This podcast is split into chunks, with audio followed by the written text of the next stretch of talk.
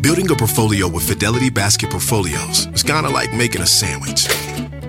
It's as simple as picking your stocks and ETFs, sort of like your meats and other topics, and managing it as one big juicy investment. Mmm, now that's pretty good. Learn more at fidelity.com slash baskets.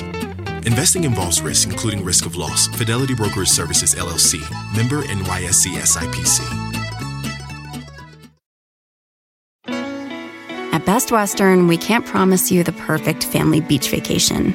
We can't promise that it won't rain, or that you won't get a sunburn, or that your family won't endearingly call you Lobster Mom for weeks afterward. What we can promise is a warm welcome and a comfortable room amidst all the joyful chaos. Lobster Mom. Life's a trip. Make the most of it at Best Western, with over 4,200 hotels worldwide.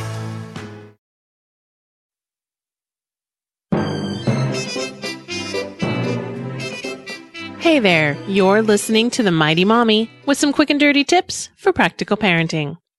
I'm happy to report that I'm living in an illness free house this week. We have suffered through more sicknesses this year than ever before. One of the biggest challenges of having sick children is convincing them to take their medicine. Before giving your children any type of medicine, please be sure to check with your family doctor or pediatrician. I am not able to provide any type of medical advice, but I would like to offer some tips to help you keep things running smoothly when you need to give medicine to your child. Most recently, my daughter was diagnosed with strep throat. She had a fever of over 104 and was not exceptionally willing to eat anything or take her medicine. The doctor prescribed an antibiotic, which needed to be taken with food. She was also taking a fever reducer and decongestant. A four year old is such a tiny person to be taking all of these medicines, but I needed to make sure she had everything she needed. It was quite the learning experience for me because she'd never been this sick before. My first tip is to follow the instructions given by your medical professional. If you try to give a child an antibiotic that needs to be taken with food, you need to get some food into the child first. If you don't, you may find that the dose you give doesn't stay in the child long. A couple of crackers or a few bites of toast to cushion the stomach will make a huge difference. A child's stomach isn't very big, so you don't need to give her a full meal but get some food in there before you give the medicine. If your doctor advised you to purchase an over the counter medication and you don't know or remember the exact dosage to administer, contact the doctor and find out for sure. If it's after hours, you can check with your pharmacist. The pharmacist will have the exact dosages recommended depending on your child's weight. Most often, prescriptions are given based on the weight of the child, not the age. So now you have the medicine and you're ready to give it to your child, but she's not as willing to take it as you'd like. That's not a big surprise. Medicine rarely tastes good, and taking it repeatedly certainly isn't enjoyable. If your child is already feeling sick, drinking something nasty probably isn't on her current to-do list. If you're going to be filling a prescription for one of those unpleasant tasting medications, and your child is generally good at taking the over-the-counter bubblegum flavored type of medicines, you may consider asking the pharmacist to add a flavor to the prescribed liquid. Almost all pharmacies offer this option for just a few dollars.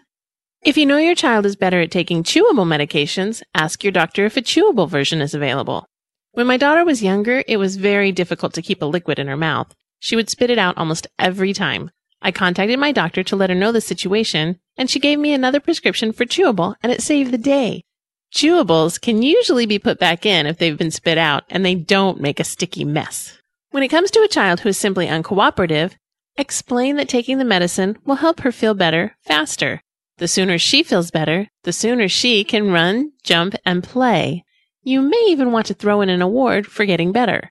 My daughter was looking forward to a trip to the zoo once she was healthy. This encouraged her to take her medicine with less resistance. If it becomes a battle, you may want to enlist some help. Stay patient and positive.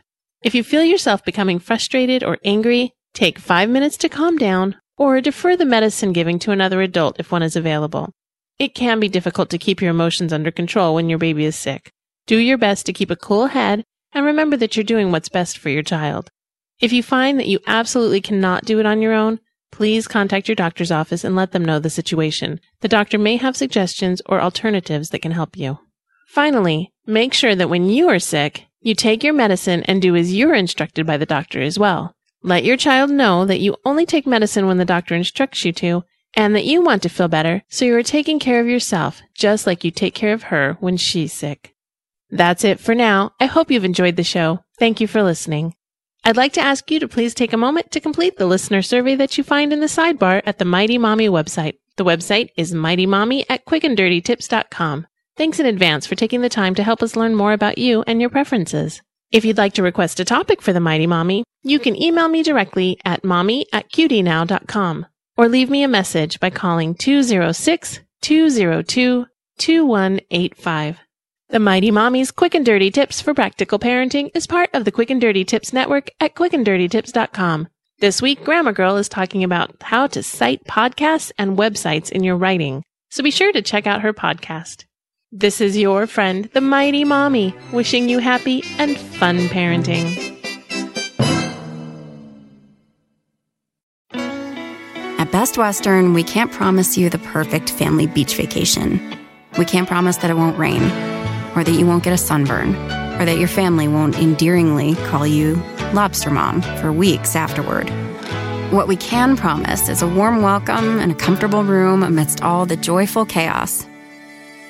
Lobster Mom. Life's a trip. Make the most of it at Best Western, with over 4,200 hotels worldwide. Life is a highway, and on it there will be many chicken sandwiches. But there's only one McCrispy. So go ahead and hit the turn signal if you know about this juicy gem of a detour.